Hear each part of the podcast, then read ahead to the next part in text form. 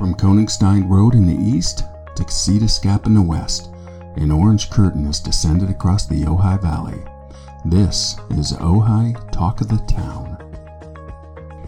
Hey everyone, Brett Bradigan here, editor of your Ojai magazine, the Monthly and Quarterly. Since October is Adopt a Dog Month here in Ventura County, we brought on Eric Knight, the executive director of the Humane Society of Ventura County and we have a really lovely, wide ranging discussion. And if you're a pet lover, you're definitely going to want to tune in. And maybe even if you're a pet hater too, just so you understand how the other side thinks.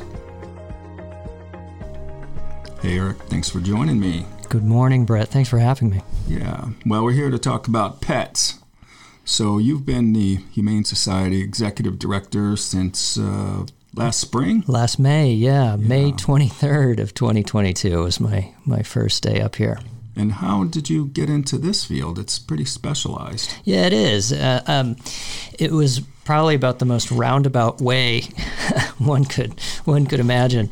Um, I've been in nonprofit in Ventura County here for about ten years. Um, so I was brought into the Humane Society as the nonprofit guy, the, the expert fundraiser, strategic planning, um, leadership, the business background, all that. Someone who could really come in here and and help create the conditions for the organization to thrive. And um, you know, I surround myself with animal care experts um, to inform the best parts of that. But I come in as the nonprofit guy. You know, I, I before this I was the development director at the Museum of Ventura County, oh. um, which was uh, a really great place to be. What's the, what's the director's name? She's she's really awesome. I, I was just about to say Elena Brokaw. Oh yeah, she's a force. Yes, yeah, she is. And there was really for me as in the development director position, um, nobody better to learn from as far as leadership and, and um, organizational shifts and evolution than Elena Brokaw and that board, you know, that amazing yeah, board that they have. hands-on board. Yeah, yeah. They, um, so you know, I got a call. Um, uh, from someone saying, "Hey, um, you know, I, I, represent Humane Society Ventura County." Oh, so you didn't even know there was, was not an announced vacancy? I think it was. Mm. I think it was. It wasn't on your radar. It, it wasn't on my radar. It, it, sort of hit my radar, but we were in the middle of so much down there. And again, I, I really had this great relationship with Elena Brokaw in the museum that someone called and I said, I said, well, you know it sounds really cool, but uh, honestly, I'm having a great time down here. Um, and, but let's talk. And as the conversation evolved and I began learning more about where the organization had been um, and where it was then and where they wanted to go, I thought, well, this is this is a really fantastic opportunity to be part of a group of people who are growing an organization to make a bigger impact in the county than, than it ever has. And to, at a time in animal welfare where there's a crisis. Um, and, yeah, and I, can, I want to definitely want to talk about that. Yeah. The, the, yeah. the COVID uh, pandemic really impacted that. And a lot of ways, not most of them probably not good. No, particularly, I mean, for the world, right? Yeah. But when you look at animal welfare and what happened there, um, it wasn't. So, you know, long story short, I had the conversation. I said, okay, this is a big responsibility. This is um, this is a significant step, uh, and I want to be part of it. And, and you know, it was the the board who brought me on, uh, inspired me. Um, I talked to staff uh, at the Humane Society. Yeah, speaking of, what are some of the top line numbers? How many staff? What's the budget? What's the reach of the operation? How many volunteers? Any of that? Yeah, we, we, our, our, budget is about three million dollars a year right now, um, mm. and we're we're going to be increasing it a little bit because we're increasing increasing human resources capacity. Right now, we're in the in the mid 30s as far as staff. We're about 35, 37 staff. Uh, I think 29 full time. Um, plus some part-time mm-hmm. staff. Uh, much of that is animal care. Um, so we, yeah, as you would imagine. Yeah, so we have we we have multiple businesses kind of under the same under one roof. Um, and by the way, to answer the volunteer question, we we are we are recruiting volunteers actively. We, you know, a number of volunteers fell away during the pandemic, as happened in every nonprofit. Yeah. We're operating at a base of about 60 volunteers right now, with hmm. about 10 of the volunteer ambassadors. The volunteer ambassadors are sort of like the key leaders. Um, so we're absolutely looking for for volunteers. But um, you know, to go back to the, the, the, key items. What are the bullet points at Humane Society of Ventura County? We have a couple different businesses under that roof. We've got animal care, which includes sheltering animals and finding them homes, finding their forever homes. Yeah. Um, we, in that's addition, probably the that's uh, most people think of when they think of humane societies adoption. Yeah, and I mean that's what I thought of. You know, when I start having the conversation, I'm thinking this is a place that has a whole bunch of dogs and cats, um, and people and up horses there, and horses, and people up and there doing a mule, and, a mule, a mule and every now. now and then a goat. yeah, yeah. Um, and there's also a clinic. You know, there's a, we have our fantastic Yeah. director of veterinary services up there, Dr. Christina Sisk. Uh, last year, that clinic performed over 2,000 spay and neuter uh, procedures. Um, all low cost. Uh, you know, we're sub- obviously 501c3, we're subsidized, uh, and over 4,000 vaccinations um, uh, last year. parvo and whatnot. Uh, well, these are vaccines. So we have vaccination clinics on site twice a month, uh, free and low cost vaccinations, uh, and then we also have outreach programs where we go to communities that are typically you know pop- populated by or off the underserved, and we bit. and we offer those free and low cost vaccines. So you know over four thousand vaccines, over two thousand spay and neuter. Um, in addition Do to that, have a mobile spay and neuter? we don't. What a great question. That you know that's something that we have our eye on. in my head. Um, we'd love to. We have this kind of like long list, as you might imagine, of, of things that we're going to be doing in the near near to mid to long term future. And I'm not sure when we're going to get to that one. because we got some other stuff ahead of that that I'm sure we'll talk about. But yeah, what a great question. I know there are some great organizations who do utilize those those Yeah. mobile clinics. Now, what? Uh, now, every adopted animal, every adoptee is spayed and neutered before people pick them up. That's right. Yeah. Yeah, we don't adopt any intact animals. So basically, the fee, adoption fee, is to cover the cost of that that procedure. You know, it's to offset. Um, it doesn't really cover it, No, um, really. but it's it's it's to offset. You know, if we were if we were in the business of covering that cost, not even really making a profit, but covering that cost, um, we we'd be sort of missing some of the market, some of the Yeah. you know community need.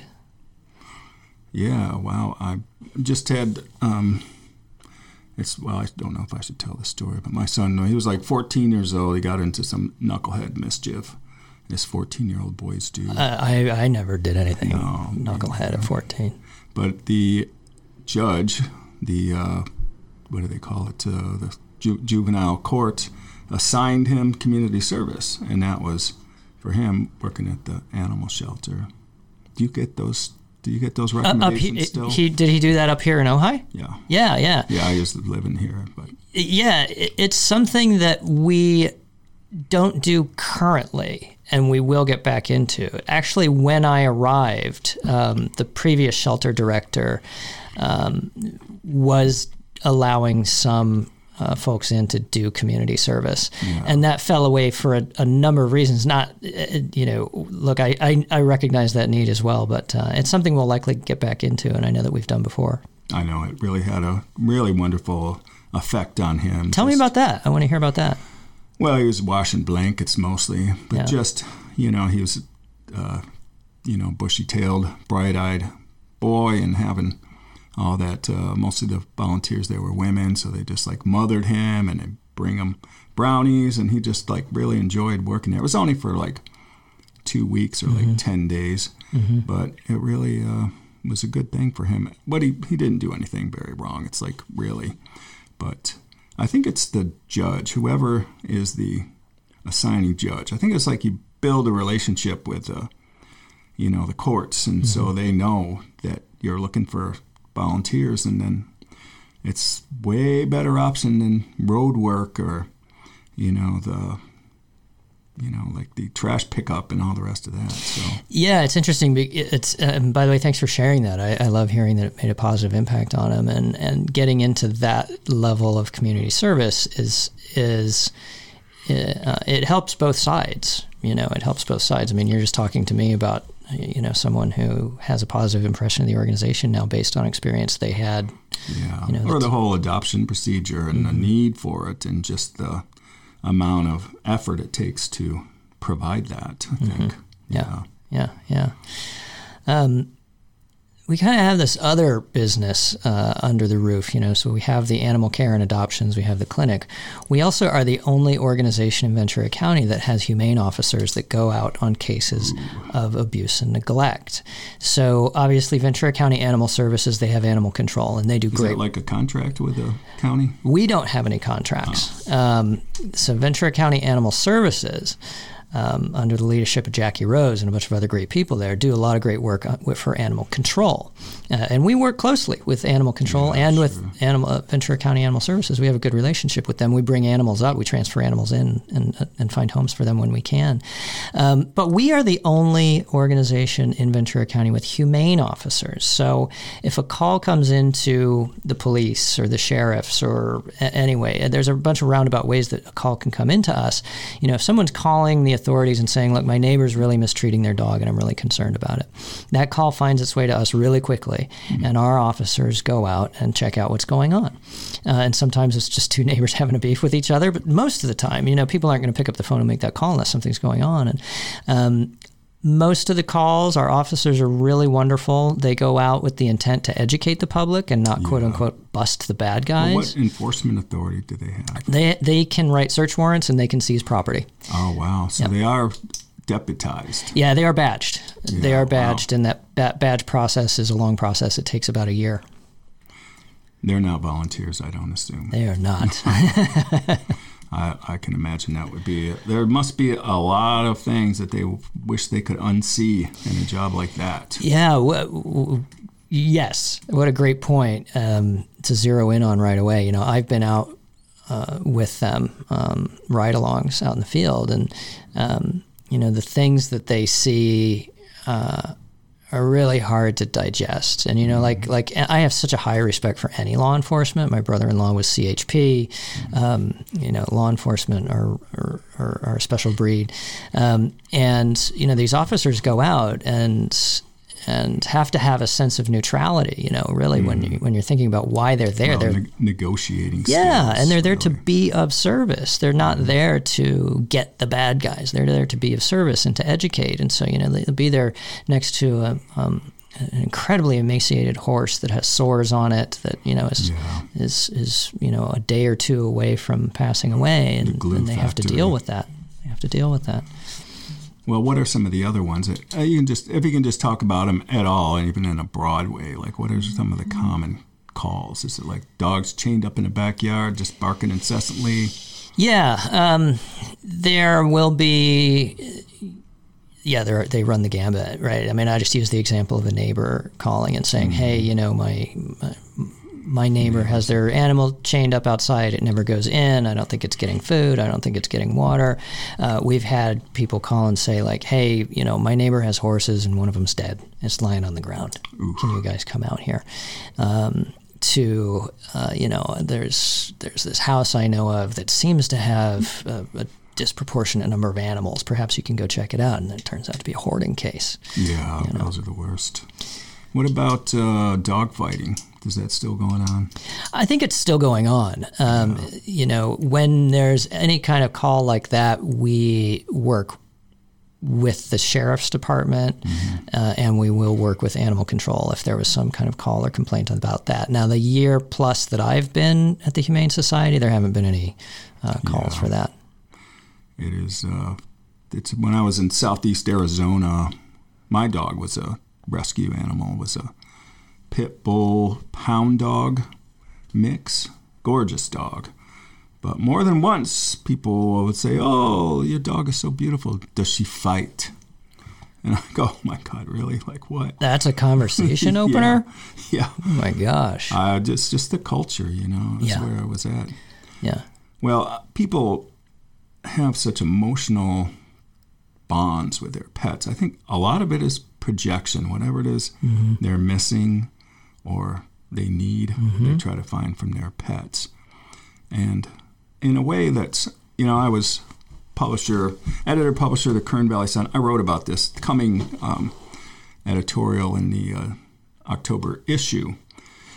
But because it's Adopt a, Adopt a Dog Month, right? Yeah. Yeah, we'll talk about that. But this quick story is this was early when I got there. There was a heinous crime. This group of buddies or whatever were had a poker game going, you know, all night long. Probably tweaking and even worse. Who knows? But uh, the one guy shot the other guy, or there were like there were three, three or maybe four. One of them took off early, and then one of the guys shot the other guy, the ho- the host who lived there, and shot his dog. He had a pit bull. Shot the dog. So my response, like a couple weeks later, was, you know, all this outrage, everybody talking about the dog, and I was thinking, well, what about this poor guy? You know, he he could be somebody's dad or somebody's son. You know, like mm-hmm. what about what about him? And oh man, I wish I hadn't stepped in that. That was just like outrageous that I would even suggest that this dog, you know, everybody was convinced that he tried to save his owner and that, you know, was, he was a hero. And I, I don't know what went on. Maybe he did. But my what I learned was the amount of passion that people have for their pets exceeds the amount of passion, compassion they have for their human beings often. Yeah, that's something that I noticed years ago. Um, and it's, you know, you mentioned that projection and that we find what we need in those companions. And, and I believe that to be true. And I also believe that something that animals offer us is a, a um, an emotional safety. Mm-hmm. Um, yeah, there's absolutely that projection, but there's also, you know, I, I, know for me, and I know I've heard from others, that um, a companion animal offers a level of emotional vulnerability and emotional safety. Yeah. Unconditional. Not going to get in a fight or a snit about something you said or didn't say that you should have said and yeah. none of that. Yeah. Yeah, and that that that that kind of like I can really pour my whole heart and soul and and empathy and compassion into this animal and not be rejected. Yeah. Um, and um, and be able to provide that back. I mean, there's something incredibly meaningful about providing safety to an mm. animal, uh, a companion animal. Yeah, just that, that just good to it. know that you got it in you. Yeah, yeah, yeah. I heard somebody say once, "I'm only as happy as my pet." Yeah, I can see that. Yeah. Well, what I learned from that lesson, there was two ladies that that uh, one lady was the director of the shelter there. It was a kill shelter because they just couldn't afford it otherwise, but they did their darndest to get all the animals adopted. So they came in, gave me a scolding, and then they took me out to view tour the facility, mm. and the you know they were just telling me you know something like I forget what the percentage was of people who abuse animals also abuse, you know, their wives or their kids or their, yep. you know, that's right. And that it's, uh, you know, there's like you spot sociopaths through animals mm-hmm. first, like the kids that are mm-hmm. pouring turpentine on a cat, setting it on fire, those horrible things. So I just I learned some stuff. Also, you know, people with pets live longer and re- they report greater life satisfaction. Yeah. Yeah. So I was like, okay, I'm, I I apologize. I shouldn't have stepped in it, and I understand the just emotional energy that goes into having a pet. Yeah, and that emotional energy is is precious to people. You know, I mentioned safety a minute ago, and and um, it's uh, it's something that that um, really needs to be respected, um, even when there are you know slightly divergent opinions. I, am not talking about 180 degree you know opinions on on major issues, but slightly divergent opinions um, really need to be respected because um, they are important to people, and and, and that's great. Yeah. Adopt a dog month what is that? October. Is there a adopt a cat month as well? Is this... um, I can't remember about the cats, but you know, there's there. I'll keep calling back to this crisis in animal welfare, and, and I think this predates any crisis in animal welfare. Yeah. But you know, I mean, it's it's an awareness building thing. You know, we've got we've got all kinds of month for months for all sorts of different and things, such.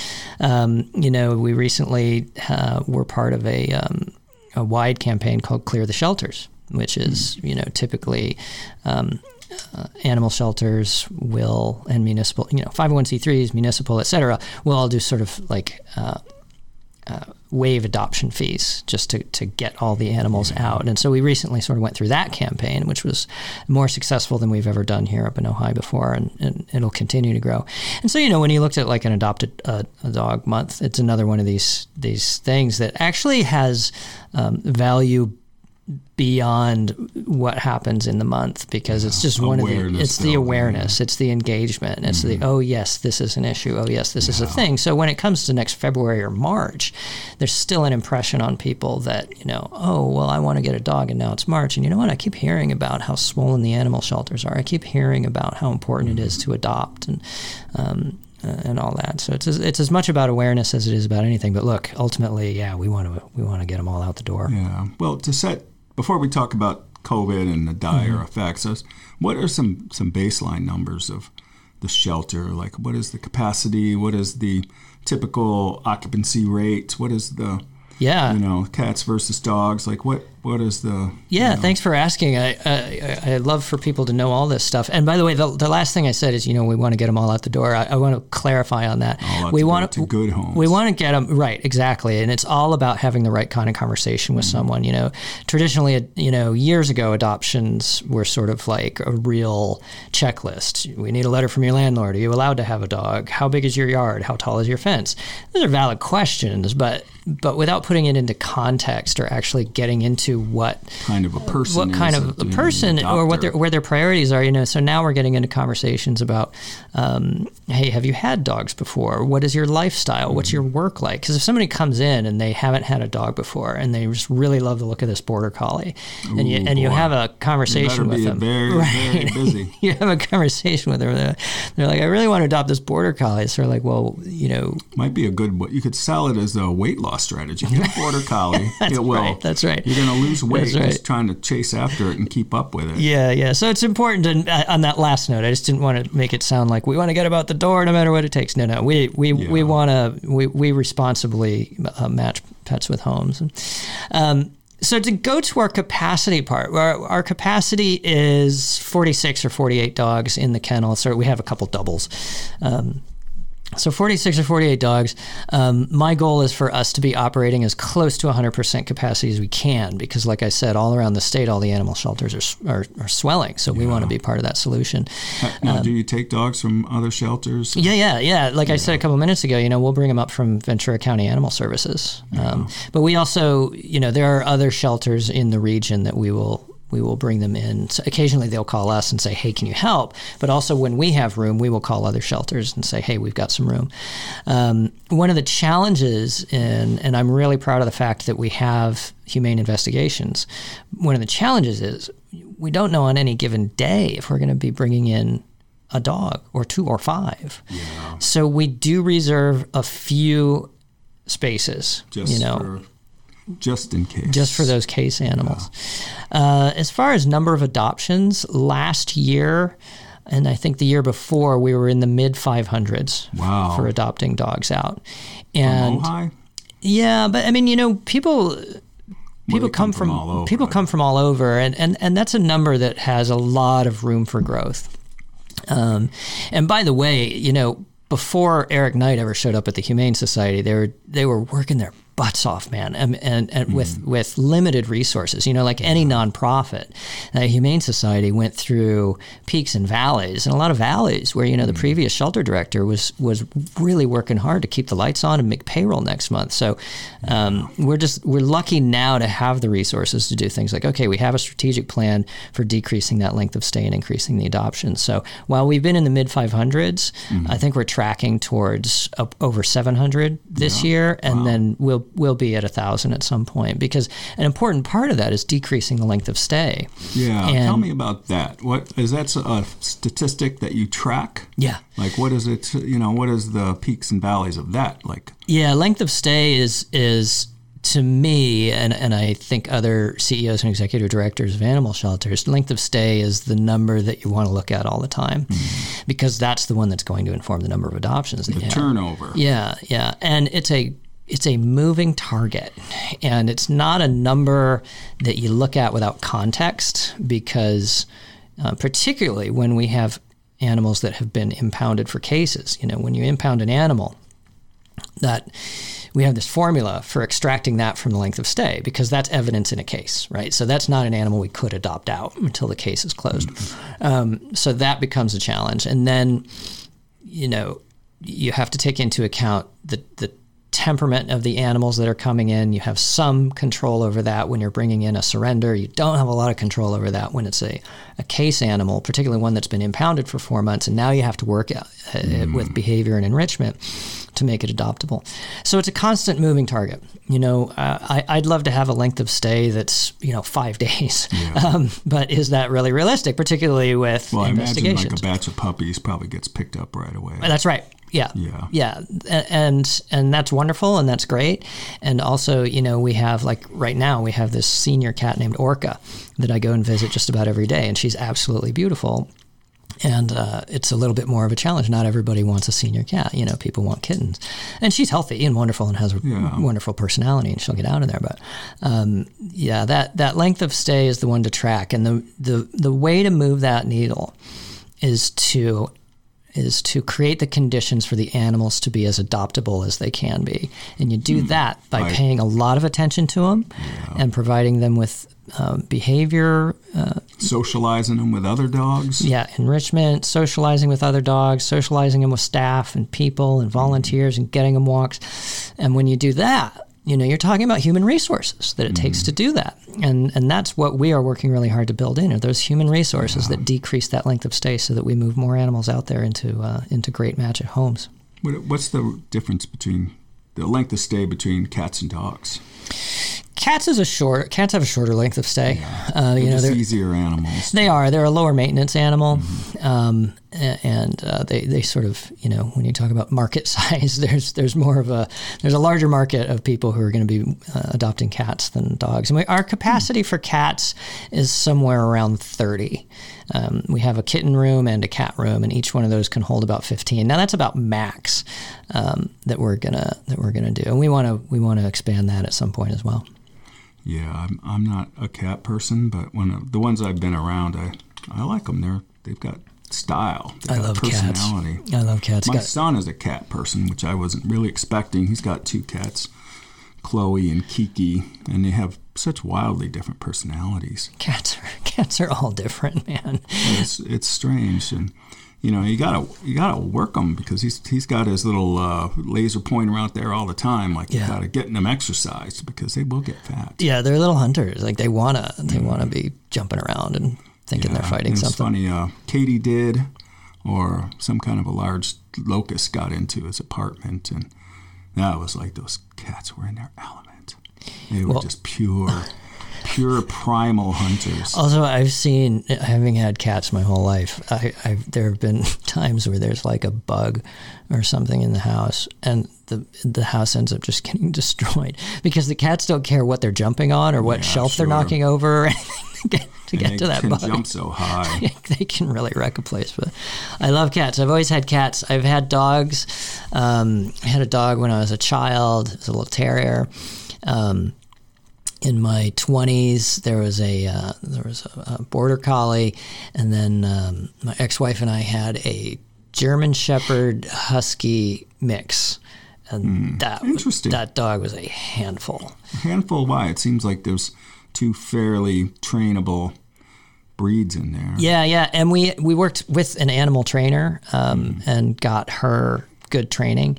Um, it, it was just one of those things you know it was a dog that, first of all, we got her when she was a puppy. Mm-hmm. So we lost all of our shoes.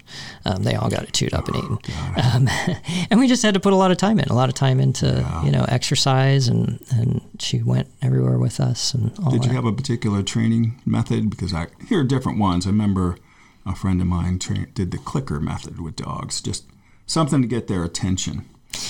Okay, so this is the '90s, and this is before Eric was in animal welfare. And I don't know if there's a public opinion on this this method of training, um, but there are these there are these like like Buddhist monks who hmm. specialized in training German shepherds. Really? And what, the, what was the what the purpose for police dogs or? I I can't remember hmm. honestly, but there was a book up. about it, and there was a trainer that we worked with. So I was in the movie business, and and um, uh, there was a an animal trainer that. Uh, that I worked with on the TV shows and movies that I worked on, um, and we brought her in to help us with this dog, and and her sort of, you know, perspective on it was through this lens of how these monks. Wait, these are actor dogs.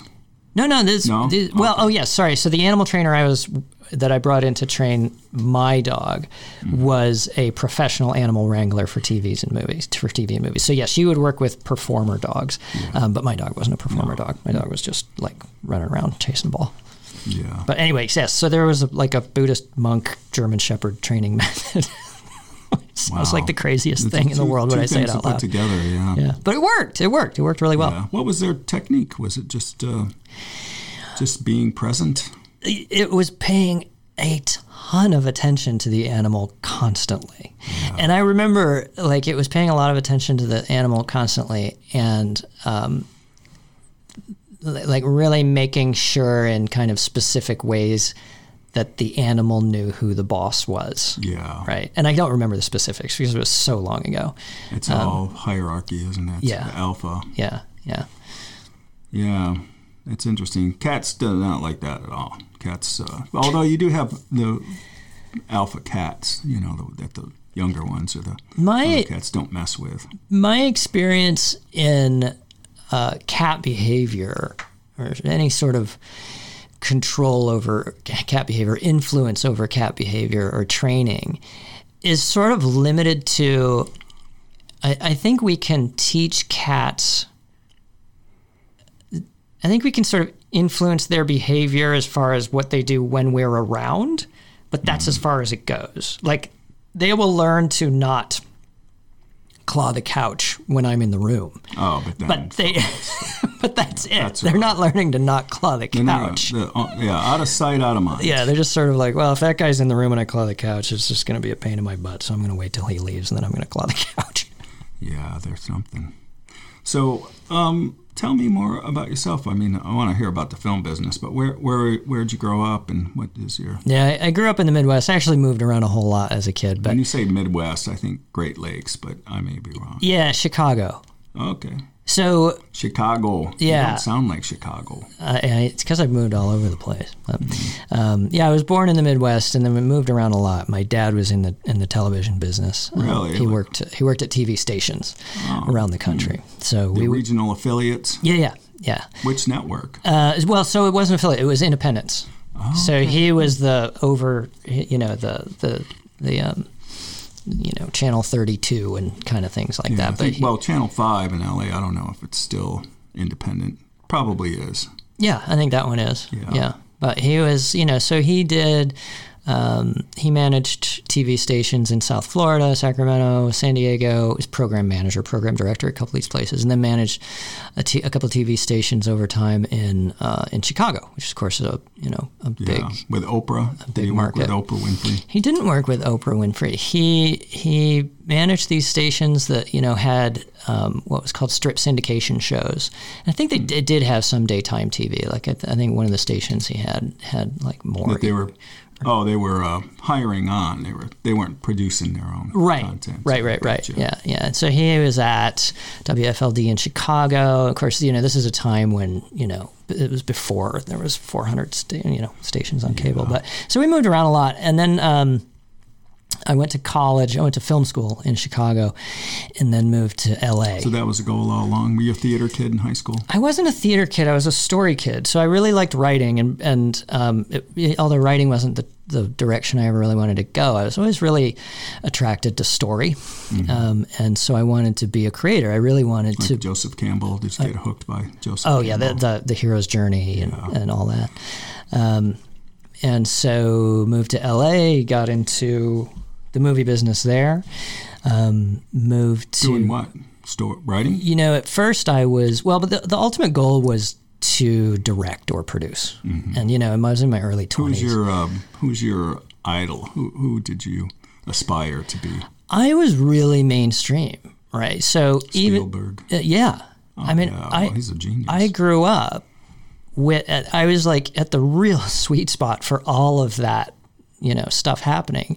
I saw Star Wars in the theater. It was one of the first movies I ever saw in 1977. I still remember standing in a line, baby. standing in a line that that wrapped around the building. Yeah, I was seven years old, and. Um, and so, you know, there was Close Encounters, there was E.T., there was Raiders of the Lost Ark. And so I, I, I was really influenced by that level of, of um, The Spielberg Lucas. yeah, the wonder, Universe. the the wonder, the, the the you know the fantasy, the the escape, the um, the the hero's journey, right? I mean, it's right there. Let's. I mean, that's Lucas Hero with a copied that. thousand faces. Yeah, yeah. Um, so that was what I wanted to do, and I moved to LA, and I got a job with a talent manager. And at this point, So you just wanted to get your foot in the door. I just wanted to get my foot in the door, and um, I got incredibly lucky with this job. A, a really great talent manager by the name of Melanie Green hired me to be her runner, and through that, um, and she's wonderful. Actually, she, uh, someone from her company, once represented a local actor who lives here that I think we both know, which is a funny sort of. That'd be Malcolm. Yeah, yeah. Oh, I, and I chatted with Malcolm about this when I was working at the museum before. It's funny these connections come through. It is. Ojai is like the Piccadilly Circus of uh, the, Yeah. Western, the Eastern Rim, I swear. Yeah. So um, What was the lady's name again? I'm sorry, I missed that. uh, the talent manager who initially hired me, uh, Melanie Green. Yeah, she's British uh, talent manager, wonderful. Um, you know, great woman. She's done a lot of great work. She's helped a lot of great people. You know, uh, So you got to see also. If you're a runner, you're you know you're going all over the place, Yeah. delivering scripts and making sure that stuff gets done. And, Yeah, and through that, I was introduced to a, an actor named Dave Duchovny, who. oh my goodness, who- Californication, yeah, X Files. well, that was a, more that- of the Californication side of his career than the X Files. Although I did like that show too. X Files was the second TV show I ever worked on. Duchovny hired me as his personal assistant. I'm, I'm a young guy. I'm in my 20s. I'm his personal assistant. Long, long story short, we remained friends over the years. Um, and he and his wife hired me to manage his production company. They in the in the mid 2000s, about 2006, they started a production company, and they said, "Look, we're hiring a woman to be the vice president, but we want you to manage the company and, Yeah, and sort of make like sure run it." train So, runs on time. so that was Did you help pick any of the projects, well. I mean, it, they bounce them around? it, y- yes to everything. so we worked on some independent financing. We worked on um, content development. I did a lot of story editing. I did a lot of notes on scripts. Um, we, I found some material. Um, Yeah, they would find that material. that we might. Uh, well, I mean, it, the Californication was a Showtime show that had our production company name on it.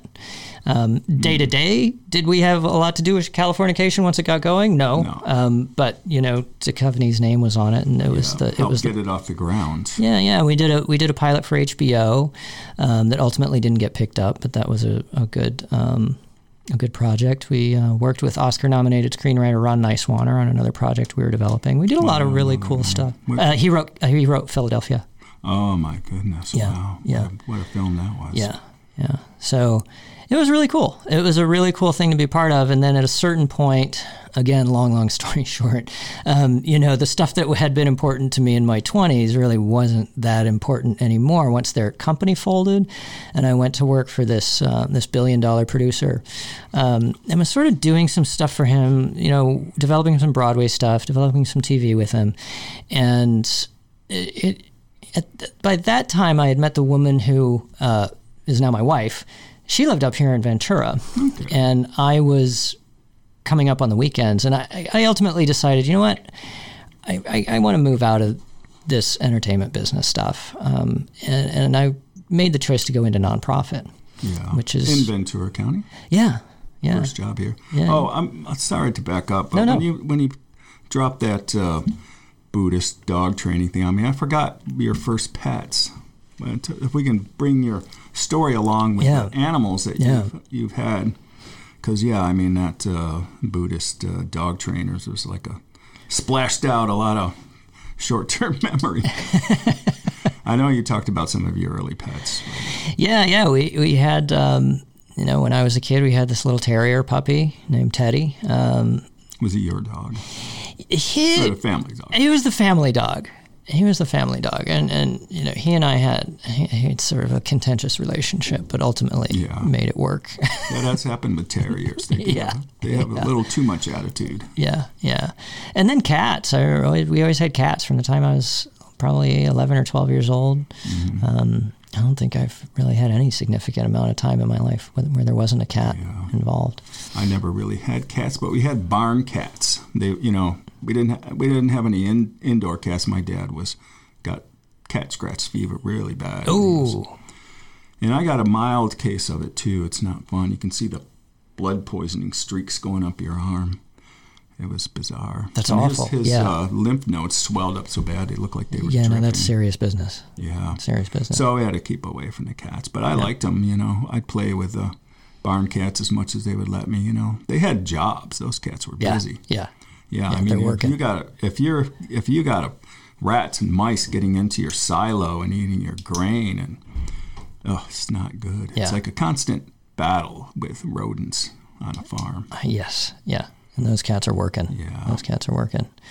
Um, but yeah, I always loved the companionship of a dog. You know, Mm-hmm. in the in the mid '90s, there was a border collie uh, in in my life that uh, meant a whole lot to me, and she Mm-hmm. was just went everywhere with me and uh, got me out the door when I needed to be out the door. Right? Yeah. See you nodding. Mm-hmm. Oh well, yeah. I, I know exactly what you're talking about. I've had a dog that was required a lot high energy dog, Yeah. and it turned made me a high energy person. Yeah. Yeah. Yeah. Yeah. They're so important. They're so that quality of life you talked about earlier is is such an important component of that of the the relationship. You know, it's sort of it sort of brings out for me. It it brought out the best in me that might not have otherwise come out. Hmm. You know, Well, just to be able to your nurturing characteristics, Right. Your husbandry and yeah, taking care, looking out, protecting, all those things. yeah, yeah. It's really a wonderful relationship. Yeah. So that was the last dog. Uh, last dog was the the border collie husky um, mix that I was talking about, and that was in the early to mid two thousands. Yeah, so it's been a while since we had a dog. Fostered a dog last year from the shelter. We had a dog up. But, um, I have a three year old, and so right now is not the time to Oh, add a dog to that mix. Oh my goodness, a three-year-old. Wow, Yeah. that's the most dangerous age. Well, they're toddling around all over the place, and they got butter knives in their hands and sticking them in sockets, and they're right. You know, when my, uh, we went to Niagara Falls when my son was three, he ran right up to the edge, Oh, God. and it was like the, you know, he could easily slip underneath the fence. It was like it happens. And I was like, ah, every every few minutes, it's just like sheer terror, adrenaline just flooding your system. I It's can like, oh relate. Yeah. The yeah. other thing I'll say that I wish I would have known when my kids were little, but is to carry a notepad around because they will say the darndest stuff. I mean, kids do say the darndest stuff. Yeah. You know, they are like natural stand-up comedians between Yeah. the ages of like three and eight. I need to start writing that stuff down because that occurs to me to have that, and then I go, and then And then I, you can use it at their weddings and their commencements and their, yeah. You know, it's always ammunition. It's good ammunition to have when you're a dad. It is. Last night we took a little video of him. We, my wife, I don't know what inspired this. Out of nowhere, she turned on. She goes, "Let's see what happens," and she turned on Star Wars, hmm. Episode Four, A New Hope, because we've been reading him the Golden Books of Star Wars. Anyway, the, the listeners are like, "Why do we care about this?" But it's it's all about these moments, right? And so I hmm. caught a video of him watching the opening credits of Star Wars the first time, and he went from "What are we doing?" to like slack jawed and huge wide eyes, staring at the screen. Yeah. Part of his brain got engaged, huh? Yeah, yeah. Um, uh, to talk about the the story part of it, you know, I, I, this nonprofit really for me is the intersection of story and the human experience and being of service. Um, I, I learned through my nonprofit jobs and none more than here at the Humane Society that when we provide services to people, whether whether it's you know healthcare services or animal welfare or arts and culture. Um, when you provide that space for someone, you're providing the space for them to be creating meaning, and that meaning so often comes um, in the form of story. that that you know, I look back at, at, at you know, being part of creating story in the entertainment industry, and that was sort of like in a vacuum, right? It's sort of compartmentalized, and, and I'm Like so bubble. yeah, I mean, I'm so grateful to be in nonprofit where the stories that are being created are real and mm. have deep meaning to people. And when you're when you're when you're a part of a you know a human story of, of pairing an animal with a, a, a person, a human, a new owner, a new companion, and they come back to you in a few months and they talk about you know what impact this has had on their lives. Yeah. Um, there's nothing. it- It's just an honor to be a part of that. Yeah. Especially in a, in a way that's making connection. Yeah, Yeah. Not just from the owners and their pets, but the community of other people who are adopting and and uh, working at the shelter. yeah, Yeah. yeah. It is that. It is that bigger picture and that bigger community. You know, I say I refer to the new era of the Humane Society. Uh, you know, pe- Oh yeah, you mentioned that. people hear me talk about it all the time, and you know that that new era is this. Uh, the the focus of that is to, of course, be taking care of what's happening in our backyard. But the new era is about being part of the bigger solution. When we talk about the crisis in animal welfare and the veterinarian shortage and the RVT shortage and the, and the shelters that are bursting at the seams and the education that needs to be done and the the the the you know going out to help animals that are being abused and neglected, that's happening everywhere. And so when we can maximize our effectiveness right here in Ojai, there's a ripple effect. Um, and it, it, it helps as close as Ventura County Animal Services, but as far out as el- elsewhere through the state. You know, if we're helping another animal shelter that's a couple hours away and it relieves some of their burden, well, then they're able to help someone else, et cetera, et cetera, et cetera. So this new era is all about community. It's about getting out into this community and making the connections we need to create the conditions to thrive. But it's also about thriving so that we can help relieve the pressure and the burden from all these other animal welfare organizations. And I talk to I talk to CEOs and executive directors around the state uh, about this. Um, And they're all facing. So they're oh, all we're all, the facing same boat, we're all yeah. facing the same thing. Yeah. So, I know you weren't on hand, or you weren't working for the uh, Humane Society when the pandemic hit, but I'm Mm-hmm. sure you've been briefed up on what they went through because it was a tumultuous time. Yeah. What can you tell us about that? Yeah, I mean, as far as how it, I, I can speak in general terms about how I know it affected animal welfare in general. Um, you know, as far as specific terms as how they dealt with it up here, they dealt with it like superstars. I mean, because like everything that they've done, every challenge that they face, they hit head on and they'll work as long as they need to and as hard as they need to to get stuff done. And so, um, yeah, I mean, there's a period of time where things have to shut down and the public can't come in. Well, we're taking care of live animals, so you still have to have staff on hand. And how do you make sure that they're safe and masked up for, for themselves and for others? So that was a big challenge that leadership there, you know, took on and and successfully navigated. Education programs had to stop, you know, and then try to go to Zoom, and so we do some of that. Um, where it leaves us overall, and this is now to get in more general and less specific, is this crisis in animal welfare. There's a lot of ingredients to that recipe. One of them is the pandemic.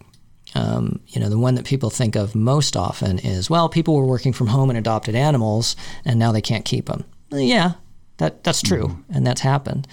But also, the the veterinarian clinics were either shut down or Never working r- working in really low level, and so you now have th- that creates the conditions for animals who would have otherwise been spayed or neutered to not be. And so now you have a little bit of a population, population explosion happening. Um, and there are a number of other factors, you know. Yeah, I know that uh, there was this really sad story in the New Yorker about a lady in the early days of the pandemic got adopted a beagle, and the beagle was a biter, and she did everything she possibly could to prevent people from getting hurt, and she eventually just had to give up and turn the dog back over. It was the, the emotional, you know, fraught. It was just really, really hard. Yeah, that's the flip side of that story. You know, I, I, I you know, can talk on and on about these stories of, of inspiration and, and connection and, and resonance and uplift. Um, and because that connection is so profound, it, it goes the other way too. And the, the, the hurt and, you know, the emotional toll that it can take on a person when Yeah, something like that is happening adoption, is, is, is Feels like a personal failure. yeah, and and, and it's important to note that it's not. Um, you know, and that's another thing when I was talking about the conversations that we are having uh, up here at the Humane Society of Ventura County. I was talking about the, the conversations about like how to find the right home. Well, it's also important to us that when we are talking with someone who needs to surrender an animal, that we're doing that with empathy and compassion and non-judgment and understanding. Um, because the worst version of it is that someone feels so much shame that they leave an animal on the side of the road instead of bringing it in. Um, and we need to make sure that never happens. And the great the great staff and team of people that that I work with over there um, are very good at these conversations. you know, so any- for, for anybody listening, you know, uh, please spread that word. You know, there's there's no shame in doing what you need to do um, when ultimately it's the right thing for the animal and the right thing for you. Um, we will we will help and we'll be there for people in that time. Now, there's ways people can get uh, dip their toes into the process, right? You can volunteer as a walker, like Yeah. four hours a week or something. Yeah. is what they like to see. Yeah, so volunteering, getting to the point where walking animals is a little bit of a journey because we need to make sure that the volunteers are trained up. There's a number of trainings they need to do, fear-free shelter training. They need to spend time with the volunteer Yeah, ambassadors, etc. out there with a Yeah, you're not just going to show up and start walking walking animals. As much as I would love that that could work out, um, it takes a minute. And yes, um, as far as as dipping a toe in to help, um, on-site volunteering is important. Um, there are a number of different ways. I mean, actually, right now we're we're recruiting for board members, um, which has some some specific requirements, um, and fostering animals. We're looking for cat fosters and dog fosters, and Well, yeah, uh, Karen Terpstra, who we Mm-hmm. profile in the October issue, she's she has fostered 800 eight kittens. kittens. Isn't that amazing? I mean, That's that's like like, a full time job. That's like superhero stuff. yeah, She's incredible. We're really lucky to have her up here. yeah. Yeah. I'm glad we got to shout her out. So, another way, uh, well, tell us a little bit about you know the process of adopting. We're, we'll wrap up here soon, but I just want people to understand that Mm-hmm. there is a, pro- a well-worn groove to this whole process. Yeah, yeah. So um, um, typically people will come up. Well, there's a couple of different ways. Sometimes people will come up and they'll just say, "Look, I um, I'm thinking about getting a dog," and then the conversation that's had is like, "Okay, tell me about your lifestyle." All right. So we listen. A lot of it, so much is about listening, Brett. I mean, so much is about listening and rather, rather than I'm talking. sorry, what did you say? I missed that. No, I'm, I'm. You're a good actor. You had me for just a, just an instant. Um, and so we have a conversation. What's your lifestyle like? What do you think you're looking for in a dog? Okay, now that we've heard that, here's what here's what you know kind of dog we think might be right for you, and and let's introduce you to somebody, and then a, a dog, and then you can go home and think about. It. Or you get somebody coming up and going like. I saw Fido on your website and I want Fido. I'll bet that, I'll bet that happens a lot. yeah, yeah. They're pretty adorable. Yeah, yeah. And in that case, it's like, okay, great. Let's go down and meet Fido. On the walk down, tell me about your lifestyle. Have you had a dog before? What are you looking for in a dog? Yeah. Are you going to be going out exercising a lot? Do you want a dog that's just going to be, you know, spooned up with you on the couch, et cetera, et cetera, et cetera? Both. Yeah, right, right. A trail buddy, that's Yeah, what I want. I yeah. want a hiking buddy. Yeah, yeah. Um, so again, it, it falls right back to that conversation. And then there are some things that need to be, you know, some boxes that need to be checked. If you're renting an apartment, we need to know that, you know, the landlord, allows, situation. et cetera, et cetera. Um, and then the process can happen can happen pretty quickly. And then match made in heaven. Yeah, yeah. All right. Uh, thanks, Eric. Anything else you want to shout? Anyone you shout out or uh, anything you want people You know, to know? I, I just I just really want people to know that the Humane Society of Ventura County is here for the county. It's here for the animals. It's here for the county. Um, we're here to be part of that bigger solution. Uh, we're decreasing the length of stay. We're increasing the number of adoptions. We're increasing our human resources capacity, and it, it, it's all because of the generosity of the people that support. You know, we are an independent 501c3. We rely on the generosity of individual donors. Um, we get grants when we can. Uh, there's surprisingly few of them out there. Um, and so, you know, we're, we're going to be improving the facilities in the next couple years. Just a little teaser. We do have our eye on building a new kennel, so there's going to be more information on, on that yeah. coming out next year. This the current kennel has been really well maintained, but it's 42 years old. Well, the, um, the Humane Society is 91 years old. Right? Yeah, 1932. Yeah. Imagine that. Yeah, 1932 yeah, been around for a while. So, well, thank you so much for having me in. It's really I can't believe that the time. I just looked at my watch a couple minutes ago. oh my gosh, I can't believe it's been coming up on an hour. So, all right, thanks, Eric. Thank you. That was great fun getting to know Eric. Uh, that's the reason I do this podcast, mostly to widen my acquaintanceship. There's so many fascinating people in this world. It's just it's endless. I just like Eric was talking about stories. Everything is people's stories. Their their identity is shaped around their narratives. It's really it's profound. But I was thinking about that quote. You know, a dog is a man's best friend, which was attributed to King Frederick of Prussia, because he was a real dog lover.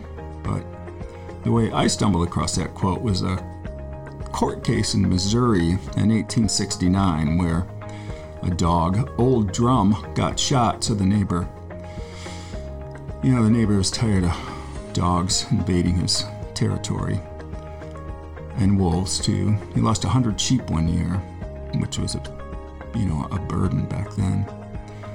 So, you know, he shot Old Drum when he came on the property. Um, the dog's owner found Drum along the banks of the creek, and that was his favorite hunting dog. So this Mr. Burden went to town, filed a $100 damage lawsuit against Hornsby, the dog shooter. And the, the man who was his attorney, well, let me see, I've got this, is really, um, really something. In fact, he ended up uh, George Graham Vest, um, he really went in to own it, but this is what it's famous for. The one absolutely unselfish friend that a man can have in a selfish world, the one that never deserts him, the one that never proves ungrateful or treacherous, is his dog. When all other friends desert, he remains. When riches take wing and reputation falls to pieces, he is as constant in his love as the sun in its journey through the heavens. And when that last scene comes, and death takes his master in its embrace, and his body is laid away in a cold ground, no matter if all other friends pursue their way, there by the graveside will the noble dog be found, his head between his paws, his eyes sad, but open in alert watchfulness, faithful and true, even in death. A dog is a man's best friend. Anyway, look it up, it's really, really interesting. So that's it for this episode of Oh Hi Talk of the Town. We'll keep an ear out for you.